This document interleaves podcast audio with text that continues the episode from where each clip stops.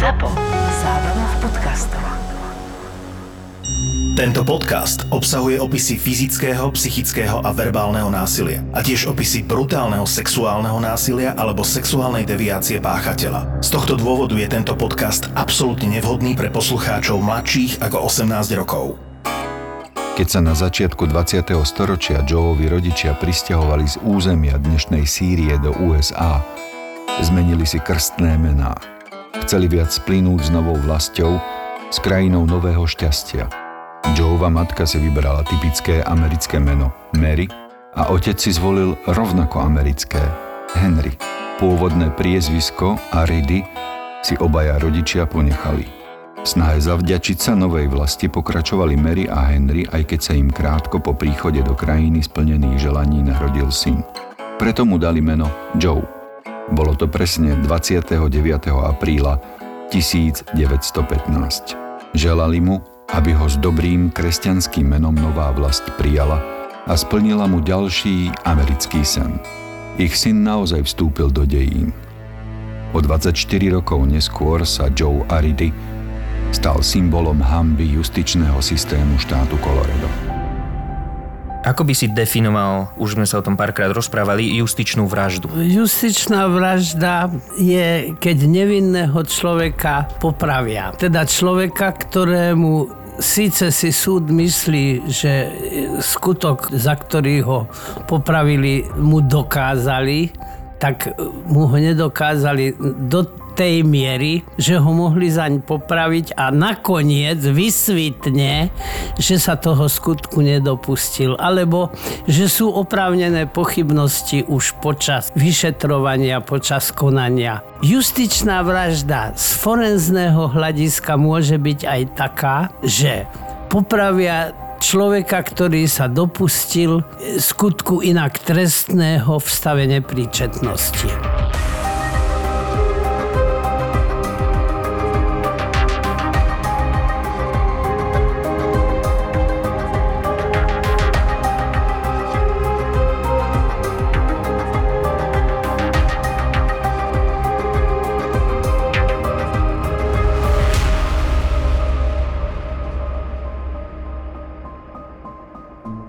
Narodení bol Joe chlapec ako každé iné dieťa.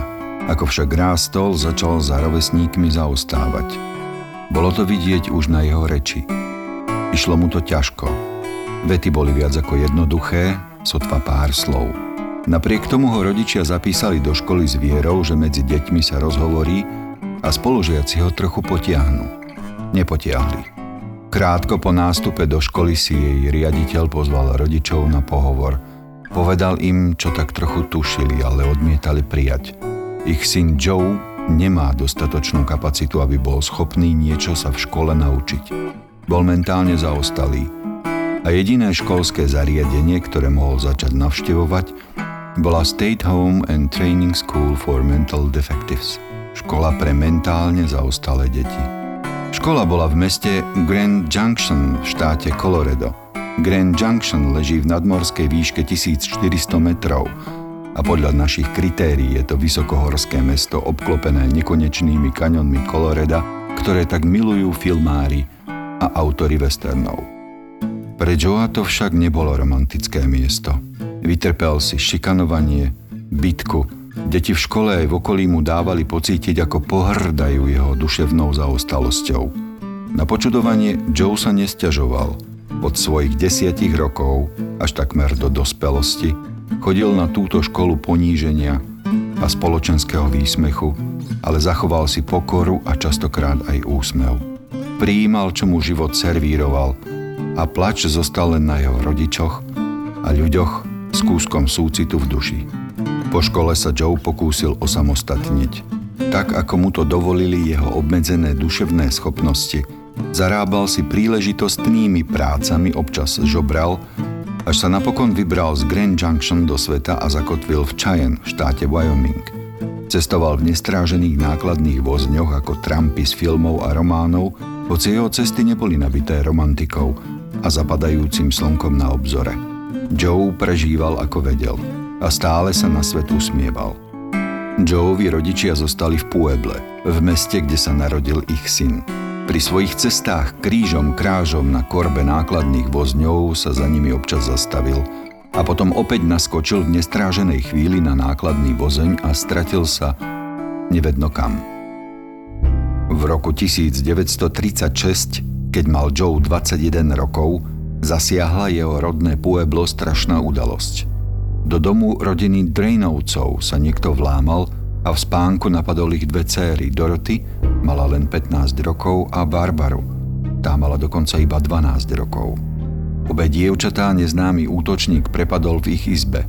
15-ročnú Doroty znásilnil a potom aj zabil. 12-ročnú sestru Barbaru ubil neznámym predmetom, zrejme sekerou, takmer na smrť. Prežila len zázrakom. Útok na spiace dievčatá, znásilnenie a vražda jednej z nich vyvolala vášňa a emócie. Polícia, ale aj civilní obyvatelia začali horúčkovito pátrať po páchateľovi. Podľa povahy skutku a miesta činu aj spôsobu, akým došlo k útoku, vypracovala polícia hrubý, zbežný profil páchateľa. Zjavne teda išlo nejaký sexuálne motivovaný útok. Podľa tvojich skúseností, kto by bol takým najpravdepodobnejším páchateľom takéhoto niečo? Sadista, mohol by to byť aj sexuálne nezrelý páchateľ, celkovo neosobnostne nezrelý, mentálne postihnutý nie, musím o veci vedieť viac. Existuje nejaký minimálny inteligenčný predpoklad preto, aby mal niekto vôbec kapacitu stať sa vrahom? Vrahom sa môže stať aj idiot, najmä keď obete sú spiace, jemné, nežné, krehké, bezbranné dievčatá. Takže aj človek úplne vymeteným mozgom môže vraždu spáchať. Ešte raz hovorím, musím sa vo veci viac zorientovať, aby som to mohol aspoň trošku špecifikovať, pretože v podstate robíme psychiatrickú exhumáciu. Základnou črtou profilu bolo konštatovanie, že páchateľom môže byť tulák, ktorý sa presúva z miesta na miesto ako Trump na železničných vagónoch. Vyšetrovanie nabralo veľké rozmery a prekročilo hranice štátu Colorado a v štáte Wyoming v meste Cheyenne sa ho ujal šerif George Carroll, ktorý predpokladal, že ak sa vrah presúva po železnici ako tulák, môže sa zrazu objaviť a spáchať nový zločin aj u nich. 26. augusta 1936 narazil šerif Carroll na Joea Aridio. Veľmi dobre zapadal do profilu páchateľa predovšetkým to, že sa presúval nepozorovaný a ukrytý v železničných vozňoch. Jeho slabomyselnosť tiež zodpovedala profilu, že ide o bezcitného človeka. Joe bol zatknutý najprv za tuláctvo a následne podrobený výsluchu. Hneď sa priznal, že sa presúva z miesta na miesto vlakmi. Uviedol, že najčastejšie z Grand Junction, ale aj z mesta Pueblo, kde žijú jeho rodičia Mary a Henry. Ešte dodal, že je trochu hladný. Zmienka o hlade zostala bez povšimnutia, ale priznanie, že cestuje z Puebla, už nie. Šerif George Carroll sa osobne zaangažoval do výsluchu podozrivého. Kládol otázky, mnohé veľmi sugestívne, až napokon usvedčil Joa a on sa priznal k vražde Doroty a útoku na malú Barbaru. Šerif Carroll okamžite kontaktoval svojho kolegu z Puebla, tiež šerifa Artura Gradyho. Informoval ho, koho chytil a žiadal o jeho preverenie. Pri opise Joa sa však zmohol len na opis, že ide o v úvodzovkách retarda. Šerif Carroll bol na seba patrične hrdý, že sa mu podarilo tak rýchlo chytiť a prinútiť k priznaniu hľadaného vraha. Namiesto pochvaly a uznania od kolegu však dostal ľadovú sprchu. Šerif z Puebla, Arthur Grady, mu povedal, aby sa upokojil a nechvastal, pretože oni v Pueble už vraha chytili, aspoň si to myslia. Tým útočníkom a vrahom mal byť Frank Aujara, robotník z Mexika, ktorý pracoval pre rodinu Drainových. Kvôli tomu, ako sa správal k ich dcerám, ho však Drainovci prepustili. Polícia u zadržaného Franka Aujaru našla aj sekeru, ktorá zodpovedala útočnému nástroju. Po tomto oznámení zostal šerif Cheyenne zaskočený, ale nevzdával sa. Priznanie Joea Aridyho uistilo, že musí mať v zločine prsty. Vrátil sa k výsluchu, až sa mu napokon podarilo z Joea dostať ďalšie priznanie, že bol na mieste zločinu a pozná muža menom Frank Aujara. Joa previezli do Puebla a tam sa podrobil opakovanému výsluchu. Počas neho sa úprimne vyznal vyšetrovateľom, že vie, že klamať je zlé a on preto neklame. Opäť sa priznal ku vražde aj k spolku s Frankom Aujarom. Kde spravil vyšetrovateľ, v tomto teda prípade ten šerif zo Cheyenne chybu? Tu narážam hlavne na tú sugestívnosť toho, ako on viedol. No áno, určite súdna psychiatria nebola na takej úrovni, ako ju poznám ja.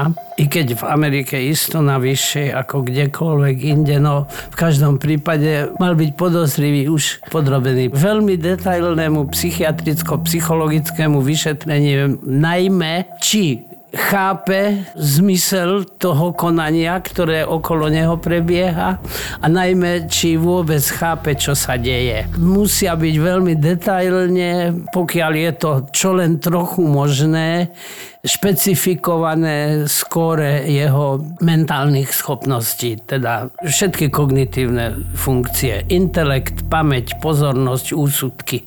Toto všetko musí byť veľmi detailne vyšetrované. V roku 1936 už to bolo možné, už napríklad existoval aj Rorschachov protokol, existovali testy inteligencie. Po tomto výsluchu a opätovnom priznaní vzniesol prokurátor obžalobu a Joe Aridy sa dostal pred súd. Jeho obhajca celkom prirodzene založil obranu na tom, že Joe vôbec nie je ani len spôsobili zúčastniť sa súdneho konania, nie to ešte nie zodpovednosť za svoje skutky. Vyšetrujúci lekár, psychiatr konštatoval, že Joe Aridy je natoľko mentálne obmedzený, že absolútne nedokáže rozlíšiť dobro a zlo. Jeho IQ bolo určené na 46, čo zodpovedá úrovni 6-ročného dieťaťa. Najdôležitejšie však bolo zhrnutie, podľa ktorého mal Joe tak veľmi obmedzený intelekt, že nebol schopný vykonať nič na svete so zločineckým úmyslom. Súd nechal predviesť na pojednávanie aj Barbaru Drain, dievča, ktoré útok vraha jej sestry prežilo. Barbara vypovedala spontánne, že Joan nikdy v živote nevidela – Nespoznala v ňom útočníka z osudnej noci. Naopak, ako útočníka spolahlivo označila a spoznala Franka Aujeru. Súd na jej svedectvo neprihliadol. Za rozhodujúce považoval priznanie Joea Aridyho ku vražde jej sestry a vyniesol rozsudok. Trest smrti. Tak tuto už je úplne jasné, že tento človek nemôže byť odsúdený. Toto konanie musí byť zastavené podľa všetkých princípov justičných a psychiatrických, forenzných. Musí byť súdom nariadené ústavné ochranné psychiatrické liečenie. V tom čase asi pravdepodobne inštitúcia detencie neexistovala. Dnes existuje. Jeho pustiť medzi civilizovanú spoločnosť je predsa len riskantné a je potrebné ho od civilizovanej spoločnosti izolovať, aby sa nikdy už nedopustil takéhoto skutku. No ale v žiadnom prípade nemôže byť pokračované v súdnom konaní, pretože menovaný nevie rozpoznať protiprávnosť svojho konania, nevie svoje konanie ovládať, nie je schopný chápať zmysel trestného konania. Súhlasím s tebou samozrejme, ale toto by platilo v prípade, že on by tento skutok spáchal. Ale veď oni predsa chytili skutočného vraha, ktorý sa priznal, boli dôkazy proti nemu a práve proti túto Joeovi, tak nebolo proti nemu ani jeden dôkaz priamy, iba toto jeho priznanie. Tak toto bola násobná justičná vražda. Takto by som to nazval. Neviem, či je možné tento termín použiť. V platnej legislatíve zrejme nie. Ale to bolo niečo, čo absolútne diskvalifikuje právny systém, podľa ktorého bol tento človek odsúdený. Na to, aby ste mohli počúvať každý týždeň nový príbeh vražedného psyché, potrebujeme partnerov podcastu, ktorí to umožnia. Alergie a intolerancie sa stali súčasťou dnešnej doby. Poznáte rozdiel? Ako ale určiť správny alergén? Na vaše otázky máme odpovede. Balíček alergie, inhalačný panel, je určený ako screeningové vyšetrenie pri podozrení na inhalačnú alergiu. Ide o stanovenie základných krvných parametrov, ktoré napovedajú na prítomnosť alergie. Nakoľko ide o krvné testy, je nevyhnutné správne načasovanie odberu krvi, teda v sezóne kvitnutia. Nie však neskôr ako 3 mesiace po odoznení príznakov. Viac informácií nájdete na medirex.sk v sekcii vyšetrenia. Tento rozsudok nad mentálne zaostalým mladým mužom však pobúril verejnosť. Tá istá masa, ktorá plamenne vyzývala k nájdeniu a poprave vraha, sa teraz postavila na jeho obranu a trvala na nezmyselnosti celého súdneho procesu, nie je to ešte na treste smrti. Známy je výrok advokáta Gaila Irelanda. Verte mi, ak poviem, že v prípade, že tohoto chlapca dáte do plynovej komory, bude trvať dlho, kým sa Colorado zbaví tej strašnej hamby. Gay Ireland dosiahol opakovane odklad rozsudku. Napokon však nezabránil tomu, aby ho najvyšší súd potvrdil. Joe Aridy bol zatvorený do celý smrti, kde čakal na popravu. Nerozumel slovu poprava a vôbec nerozumel tomu, čo je to smrť. Jediné, čo mu rozumel, bolo, že treba hovoriť to, čo iní považujú za správne. Pre svoju mieru milovnú, až milú povahu sa stal Joe Aridy najobľúbenejším väzňom dozorcov v celé smrti. Jeho hlavnou kratochvíľou bolo hrať sa s detským vláčikom. Dostal ho od jedného z dozorcov. Volal sa Roy Best a on dal Joeovi prívlastok, ktorý ho neskôr tak smutne preslávil. Joe, najšťastnejší muž v celé smrti. V Sovietskom zväze za éry Višinského priznanie stačilo ako dôkaz, aj keď toto priznanie bolo získané útrpným právom tak ďalej myslím, není treba pokračovať. Priznanie to je ešte je len jeden z dôkazov. Nie je to nezvratný dôkaz. Ja sa môžem napríklad priznať preto, aby som kryl zločiny svojich blízkych a ešte spústa iných motivácií k tomu to môže smerovať. A v tomto prípade to platí dvojnásobne. On nemal kapacitu poriadne uvažovať ani čo sa Tieto deje. tri predpoklady preto, aby sa pokračovalo v trestnom konaní, neboli splnené a pokračovať v trestnom konaní sa podľa zásad civilizovanej legislatívy nesmelo. A síce rozpoznať protiprávnosť svojho konania, ovládať svoje konanie a chápať zmysel trestného konania. Tieto tri schopnosti posudzovanému chýbali. Zohrala v tomto prípade, myslíš, aj pošramotená hrdosť toho šerifa? Lebo príde mi, keby on to tlačil za každú cenu. Treba ho odsúdiť. Tam nešlo, že treba ho odsúdiť, ale treba ho ponechať v doživotnej izolácii od spoločnosti. Hoci ten človek nie je duševne chorý a opakovane dokázal, že sa vie správať sociálne priateľne. Hovorí sa tomu ad hominem pristupujem k niečomu z hľadiska svojho osobného prístupu. Nemôžeme brať osobne nič, čo profesionálne robíme. A ja sa častokrát pristihnem, že niektorý páchateľ, ktorého posudzujem podozrivý, obvinený, je mi sympatický, niektorý menej sympatický a niektorý úplne nesympatický a vtedy si sadnem a uvažujem sám v sebe meditujem. Nesmieš sa tým nechať ovplyvniť. Keby si sa tým nechal čo len trochu ovplyvniť, nemôžeš v tejto veci vystupovať ako znalec. Roy Best aj ostatní dozorcovia sa Joea pýtali, či vie, čo ho čaká. Nevedeli im odpovedať. Keď sa mu to ostatní väzni aj dozorcovia snažili vysvetliť, so smiechom ich zahriakol No, no, no, Joe won't die. Nie, nie, nie, Joe nezomrie. V deň popravy bol Joe úplne pokojný. Ako posledné jedlo si vypýtal zmrzlinu. Dostal jej veľa a nevládal všetko zjesť a preto poprosil dozorcu, aby mu ju schoval do chladničky, že si ju doje potom. Hral sa pritom s vláčikom, ktorý mu venoval Roy Best. Keď ho viedli 6. januára 1939 na popravu do plynovej komory, usmieval sa. V plynovej komore ho vyzliekli do polpása a pripútali v sede popruhmi ku kreslu. Jeho rodina sa popravy odmietla zúčastniť. Po opätovnom preskúmaní celého prípadu udelil štát Colorado v roku 2011 72 rokov po poprave Joevi Aridimu milosť. Stalo sa tak vďaka ohromnej aktivite organizácie Friends of Joe Aridy, priatelia Joea Aridyho. Pri udeľovaní posmrtnej milosti povedal guvernér štátu Colorado Bill Ritter o milostenie Aridy ho nemôže zvrátiť celú tragickú udalosť histórie štátu Colorado, ale je v záujme spravodlivosti a základnej slušnosti, aby sme očistili jeho dobré meno. K vražde 15-ročnej Doroty a útoku na 12-ročnú Barbaru, za ktorú bol popravený Joe Aridy, sa napokon priznal pôvodný podozrivý Frank Aujara.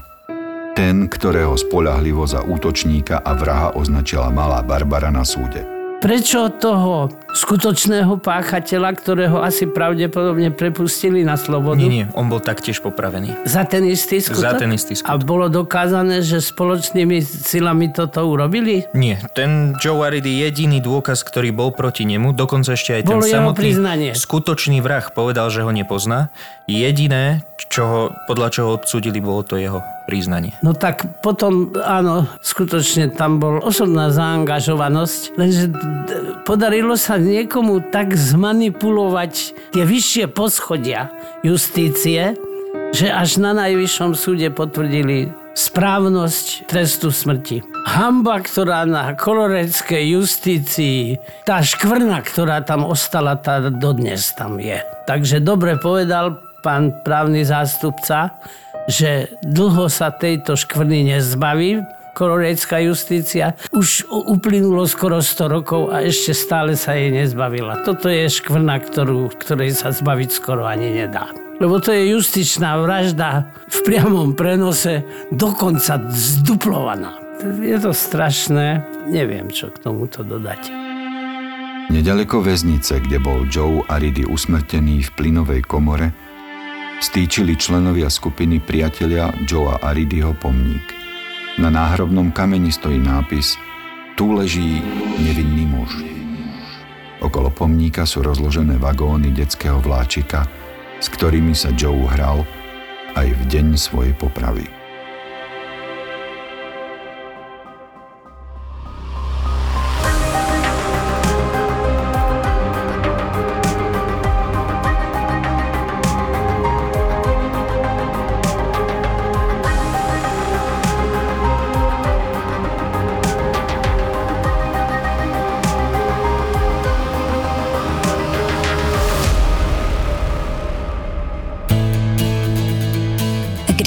Chlapi baví u piva, není to vždy jenom o sportu a sexu.